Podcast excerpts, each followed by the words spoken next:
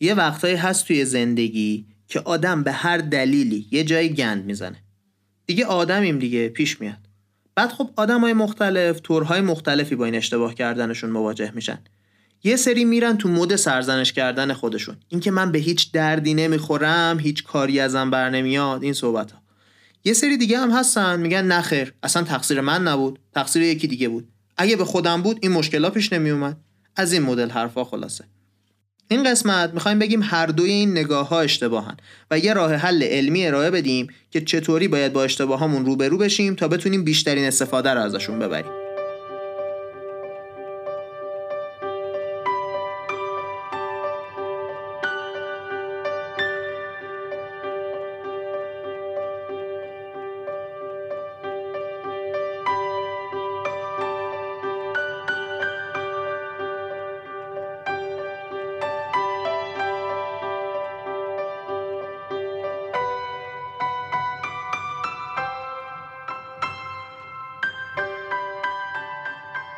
سلام. این قسمت 21 کارکسته که داره توی آذر 99 منتشر میشه. کارکست پادکستیه که توی هر قسمت از اون من محمد هادی شیرانی میرم سراغ کسب و کارها یا آدمای موفق و با هم می‌بینیم به صورت علمی چه چیزایی می‌تونیم ازشون یاد بگیریم که توی کار و زندگی روزمرهمون به دردمون بخوره. قبل از اینکه این اپیزود رو شروع کنم می‌خوام چند کلمه حرف بزنم در مورد خواسته ای که خیلی از شماها مطرح کردید توی شبکه های اجتماعی پیام خصوصی این صحبت ها. خیلی بهمون گفتین که ما وقتی پادکست رو گوش می‌کنیم می‌خوایم note برداریم. یا اینکه بعدا می‌خوایم به یه بخشی از پادکست رجوع کنیم و خب سخت از توی های پادکست اون بخش رو پیدا کنیم. کاری که ما تقریبا از همون اوایلی که پادکست رو شروع کردیم داریم انجام میدیم اینه که با تاخیر نچندان زیاد متن اپیزودهای کارکست رو روی ویرگول هم منتشر می‌کنیم. هم می‌تونید لینک ویرگول کارکست رو از توضیحات این اپیزود پیدا کنید هم اینکه اگه توی گوگل search کنید ویرگول کارکست می‌تونید توی همون اولین لینک پیدامون کنید. توی سایتمون هم. اگه زیر وبلاگ رو کلیک کنید باز می‌تونید برید توی ویرگول. خلاصه که از ویرگول کارکست می‌تونید خلاصه متن اپیزودا رو پیدا کنید. یه حرف دیگه هم اینجا بزنم بعد بریم سراغ شروع این اپیزود. استاد من که توی اپیزود قبلی در موردش صحبت کردم گفتم یه درس مهمی تو زندگی بهم به داده که هیچ وقت یادم نمیره و ممکنه این درس به درد شما هم بخوره. یه پادکستی رو شروع کرده که توش میره با آدم های خیلی موفق و مهم دنیای استارتاپ مصاحبه می‌کنه. اولین کسی که باهاش مصاحبه کرده اون استاد استنفوردیه که گفتیم پدر متد Lean Startup ه آقای استیو بلانک. لینک پادکست استادم که البته به انگلیسیه توی توضیحات این اپیزود هست. می‌تونید برید اون رو هم گوش بکنید اگه دوست دارید. خلاصه بریم سراغ حرفای اصلی. توی این قسمت از کارکست رفتیم سراغ یکی از مقاله های Harvard Business Review دوباره که توی سال 2018 توسط خانم سرنا چن استاد روانشناسی و رئیس دپارتمان آموزش دانشگاه برکلی نوشته شده. این مقاله از دو نظر برای خود من جذاب بود. برای همین تصمیم گرفتیم تو کارکست تعریفش کنیم. یکی اینکه زیاد تو زندگی روزمره اتفاق میفته آدم اشتباه کنه. پس اینکه یاد بگیریم وقتی اشتباه کردیم چی کار کنیم چیز مهم و به درد بخوریه. نکته دوم خود نویسنده این مقاله است. روانشناسی که توی حوزه آموزش هم متخصصه. اونم توی برکلی یکی از ده تا دانشگاه اول دنیا. یعنی هم می‌دونه از نظر روانشناسی چطور باید رفتار کنیم. هم به خاطر تخصص آموزشیش می‌تونه یادمون بده که چطوری اون کار رو انجام بدیم که به اون نتیجه که باید برسیم آخرش. خلاصه کنم حرفم رو. بریم صاف سر اصل داستان. بقیهش رو توی این اپیزود میشنوید.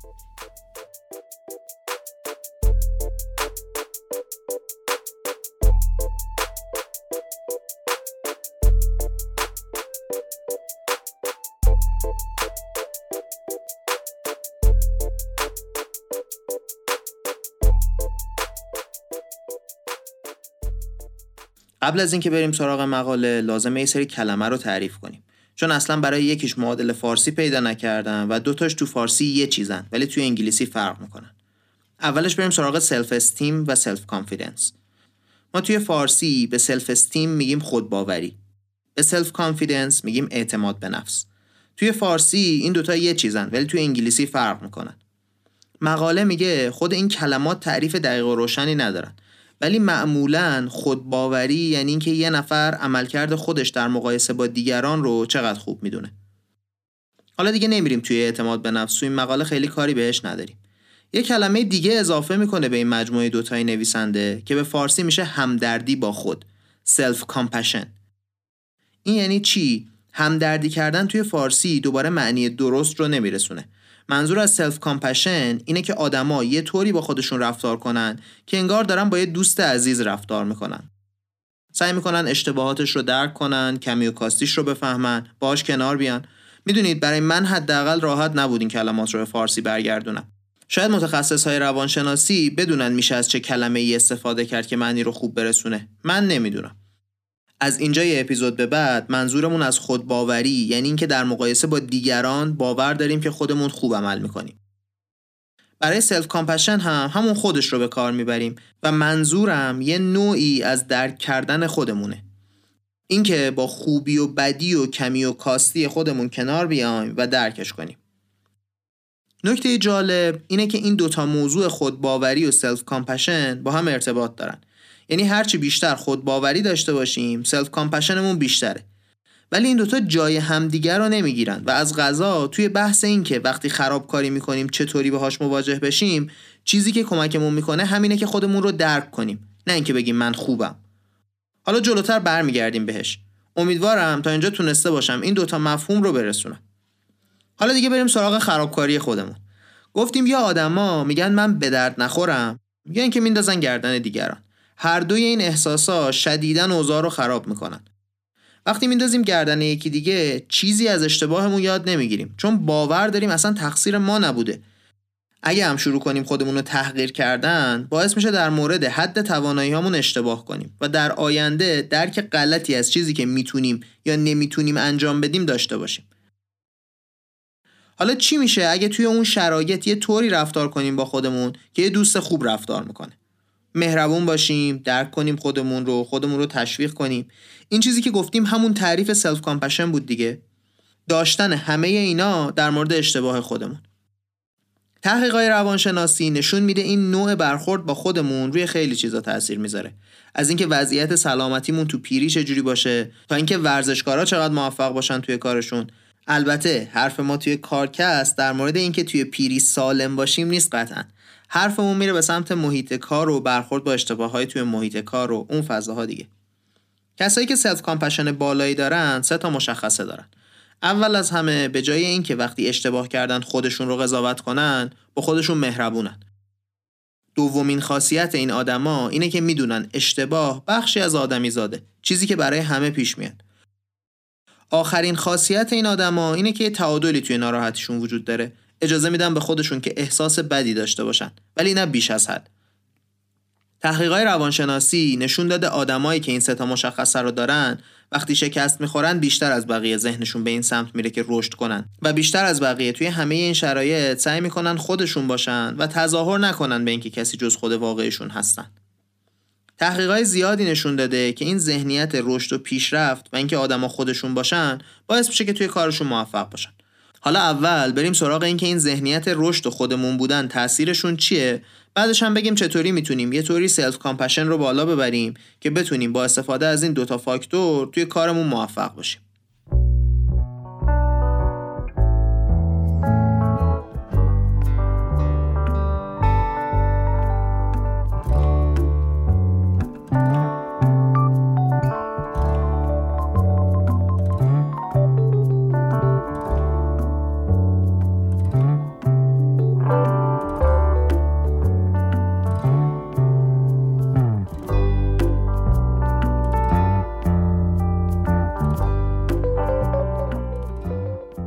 اگه یادتون باشه تو اپیزود 5 که در مورد feedback حرف زدیم گفتیم که هدف اصلی از feedback دادن اینه که آدما بتونن به کاری که کردن فکر کنن و ازش چیز یاد بگیرن. مرحله اول رشد همیشه اینه که ببینیم چه کار اشتباهی کردیم و سعی کنیم که اون کار رو بهتر انجام بدیم. و چه کار خوبی کردیم و درس بگیریم از روش هایی که برای ما خوب کار می‌کنن. حالا اگه ما self compassion نداشته باشیم اتفاقی که میفته اینه که به جای اینکه واقع گرایانه نگاه کنیم به اشتباهمون یا بیش از حد خودمون رو تحقیر می‌کنیم و میگیم به هیچ دردی نمی‌خوریم که نتیجهش میشه اینکه بیخیال میشیم میگیم تهش که چی؟ من آدم به درد نخوریم. یا اینکه اگه بندازیم مشکل رو گردن دیگران میگیم که خب اصلا تقصیر من نبود این مسئله و بازم به جای اینکه بیایم از اشتباهمون یاد بگیریم بیخیال این میشیم که به اشتباهمون فکر کنیم. هر دو این رفتارا باعث مشکل میشن برامون. رفتار درست اینه که به اندازه ناراحت بشیم. ولی نه اینکه خودمون رو انقدر سرزنش کنیم که از زندگی سیر بشیم. خب این ادعای روانشناس ها بود که باید به اندازه ناراحت بشیم. ولی نمیشه که حرفی بزنن و نرن دنبال آزمایش کردنش که. اومدن یه تحقیقی طراحی کردن برای فهمیدن این موضوع. توی این تحقیق اومدن به آدما گفتن به یه وقتی فکر کنید که یه اشتباه بزرگی کردید. آدما بیشتر در مورد خیانت هایی که توی روابطشون کردن فکر می‌کردن دروغ گفتن یا اینکه به کسی توی محیط کار خیانت کردن. توی دانشگاه اگه مثلا تقلب وحشتناکی کرده بودن این داستان ها خلاصه. بعد به یه سری گفتن بیاید یه پاراگراف بنویسید که چرا باید خودتون رو درک کنید توی این شرایط و اینکه اشتباه کردید اشکال زیادی نداره و پیش میاد. به یه سری دیگه گفتن بیاید با خودباوری بنویسید این پاراگرافو. در مورد خوبی های خودتون بنویسید اینکه چه چیزایی رو خوب انجام می‌دید. به گروه آخر هم که بهش میگن گروه کنترل گفتن در مورد یه چیز نامربوط بنویسید تفریحاتتون. بعد از اینکه این پاراگراف رو نوشتن یه مجموعه سوال گذاشتن جلوشون که قرار بوده بسنجه چقدر احتمال داره که این آدما در آینده دوباره این کار غلط رو تکرارش کنن. نتیجهش جالب شده حقیقتا. اون کسایی احتمال کمتری داشتن که با خودشون مهربون بودن. بین اونایی که در مورد خود باوریشون نوشته بودن و اونایی که هیچی ننوشته بودن هم فرق زیادی دیده نشده. یعنی اون چیزی که تأثیر مهم و معنیداری داشته همون self compassion بوده. شاید اولش با خودمون بگیم که خب اونی که گفته من خوبم هم حس خوبی داشته نسبت به این موضوع. چرا اون نباید احتمال اینکه کارش رو درست بکنه کم بشه؟ دلیلش برمیگرده به همون نگاه به گذشته و یاد گرفتن. آدما به خوبیاشون که فکر می‌کنن فکر می‌کنن به اندازه کافی خوب هستن و دلیلی نداره که لازم باشه خیلی بهتر بشن. اینکه آدما خودشون رو تغییر پذیر بدونن یا تغییر ناپذیر روی جنبه های خیلی زیادی از زندگیشون تاثیر می‌ذاره. بعضی آدما فکر می‌کنن اینکه یه کسی چجوریه روی سنگ حکاکی شده. نه کسی می‌تونه عوضش کنه نه می‌تونه بهبودش بده نه هیچی. یعنی اگه ازشون بپرسیم پنج سال دیگه چه جور آدمی هستی میگن همین که الان هستم. فرق زیادی قرار نیست بکنم. از اون طرف یه سری آدم دیگه هستن که دنبال پیشرفتن فکر می‌کنن همیشه میشه بهتر از قبل شد. فرقی که این دوتا دسته آدم با هم دارن اینه که اونایی که فکر می‌کنن تغییر ممکن اتفاق بیفته بیشتر احتمال داره برای تغییر تلاش کنن و به صورت متوسط موفق تر میشن. سوال بعدی که پیش میاد اینه که خب اصلا آدما دو دقیقه بعد از اینکه بهشون گفتیم با خودت مهربون باش نظرشون این میشه که باید سعی کنن پیشرفت کنن. ولی خب این خواستن پیشرفت پایداره یا اینکه آدما همون لحظه یه حسی دارن تموم میشه میره. اینم باید بررسی می‌شده توی تحقیقات. اومدن نویسنده های مقاله یه آزمایشی درست کردن که تاثیر بلند مدت تر رو ببینن. یه سری دانشجو دانشگاه های خیلی عالی رو آوردن. بهشون گفتن یه آزمون معنی کلمه بدن. یعنی یه سری کلمه می آوردن معنیش رو بگید چیه. که خب خیلی هم آزمون سختی بوده. انقدر سخت طراحی شده بوده که اکثر آدما توش خیلی نتیجهشون افتضاح بشه. اینا دانشجوهای دانشگاه خیلی عالی آمریکا بودن دیگه. یعنی براشون مهم بوده آزمونی رو خراب نکنن. بعد از آزمون به یه گروه گفتن اگه آزمون برای شما سخت بود خب عجیب نیست. آزمون سختی بوده. برای اکثر دانشجوها این امتحان خیلی سخته. به یه گروه دیگه گفتن اگه تستتون رو خراب کردید سعی کنید اصلا ناراحت نباشید. شما حتما دانشجوهای عالی هستید که تونستید توی این دانشگاه قبول بشید. اولی یه جور مهربونیه ولی خب میگه که کمی ناراحت بودن منطقیه. دومی ولی میگه اصلا چرا ناراحت باشی؟ تو به اندازه کافی خوبی. اصلا بیخودی برای چی باید قصه بخوری؟ برای من خیلی بدیهی نبود که گروه اول بیشتر تلاش کنن که بهتر بشن. ولی اتفاقی که افتاده این بوده که اونایی که بهشون گفته بودن برای بقیه هم سخته بعدا توی آزمون بهتر عمل کردن. چجوری؟ اومدن به همه گفتن که می‌تونن مطالعه کنن برای آزمون از روی لیست کلمه که بهشون دادن. تا هر موقعی که می‌خوان.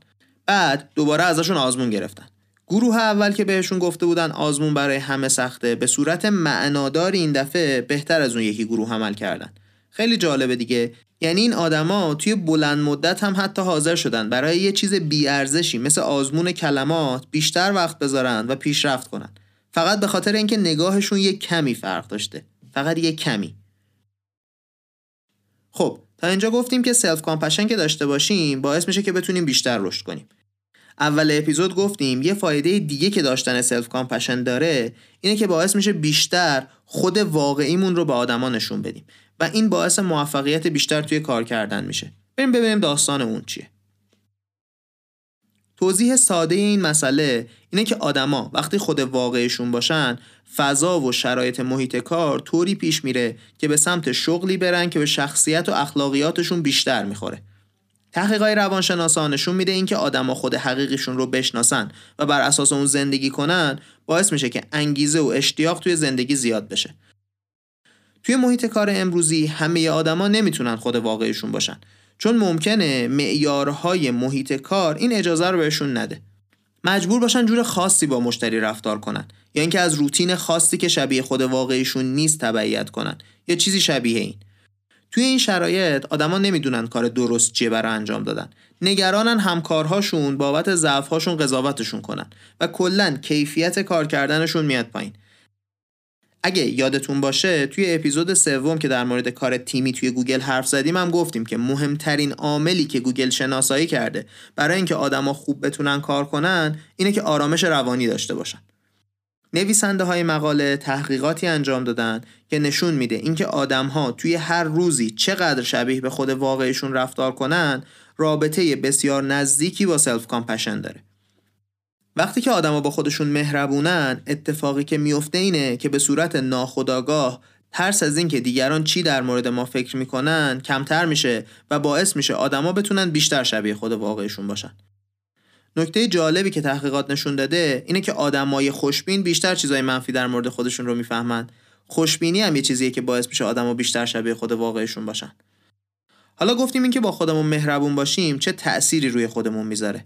حالا وقتشه بگیم self-compassion داشتن چه تأثیری روی اطرافیانمون می‌ذاره.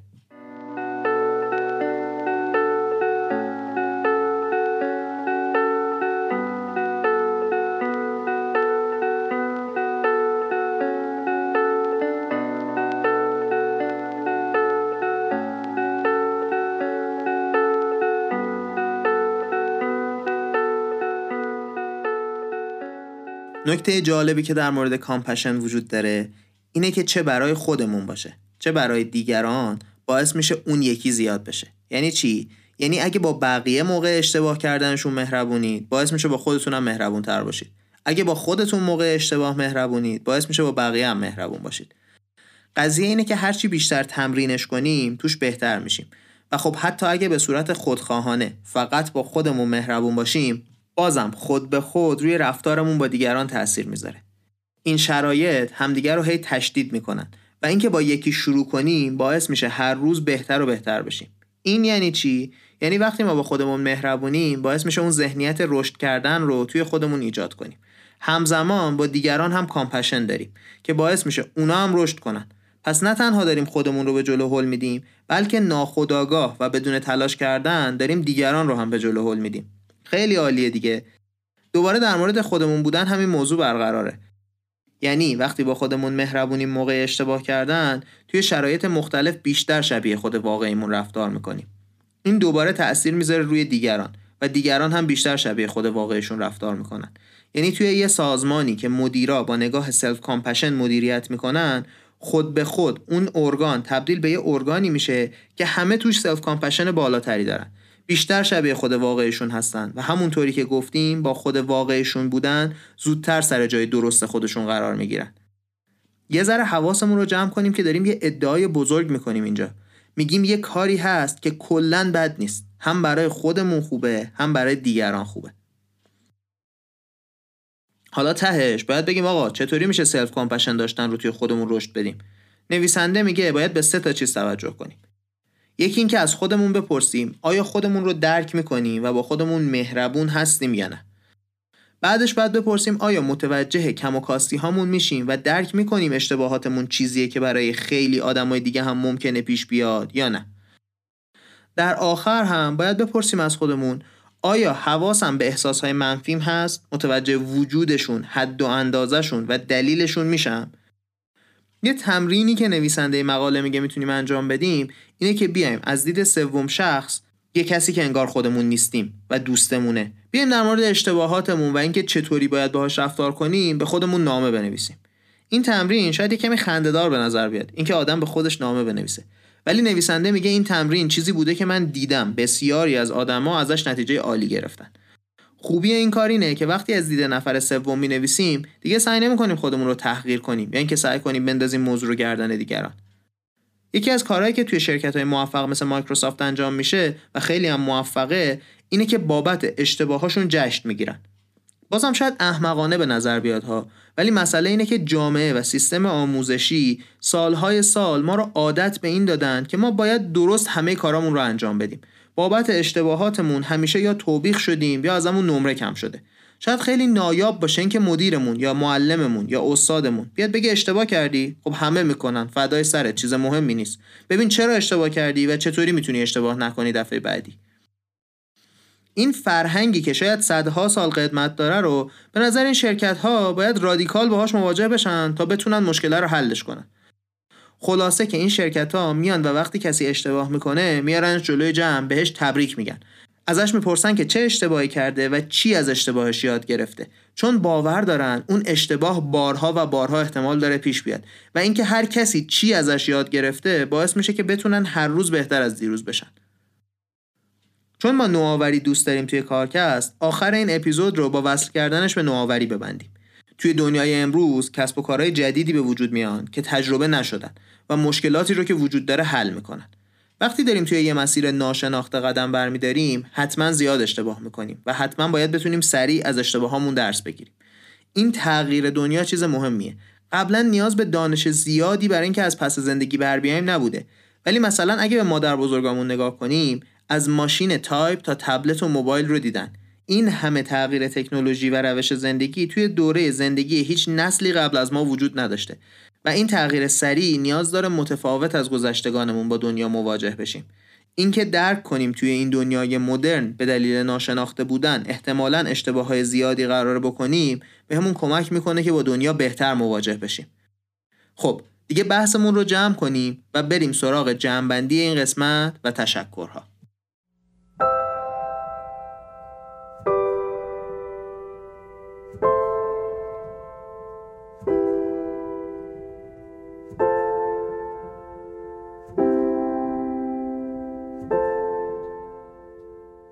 توی این قسمت اول خودباوری و self-compassion رو تعریف کردیم.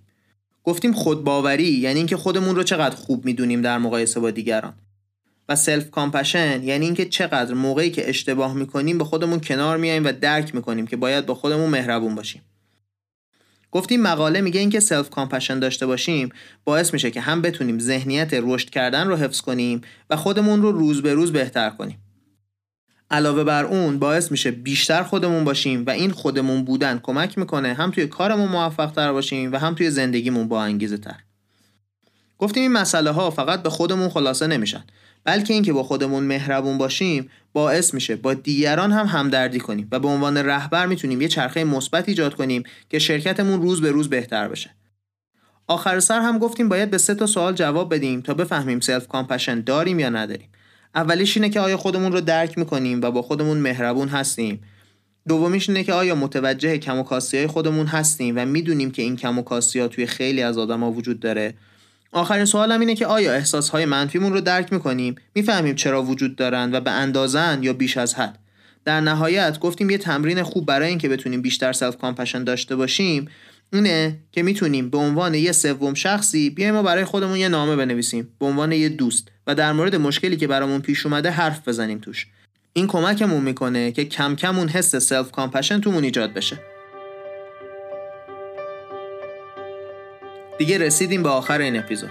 اول از همه می‌خوام از شمایی که کارکست رو گوش می‌کنید تشکر کنم. اینکه روزی چند صد نفر اپیزودهای کارکست رو گوش می‌کنن حقیقتا برای تیم ما مایه خوشحالیه. آخر این اپیزود. می‌خوام یه خواهشی هم ازتون بکنم. همین الان که این قسمت تموم میشه با خودتون چند لحظه فکر کنید جذابترین اپیزود کارکست که گوش کردید براتون کدوم اپیزود بوده. یه اپیزود اومد تو ذهنتون با خودتون بگید کدوم یکی از دوستان براش جذابه که این موضوع رو بشنوه.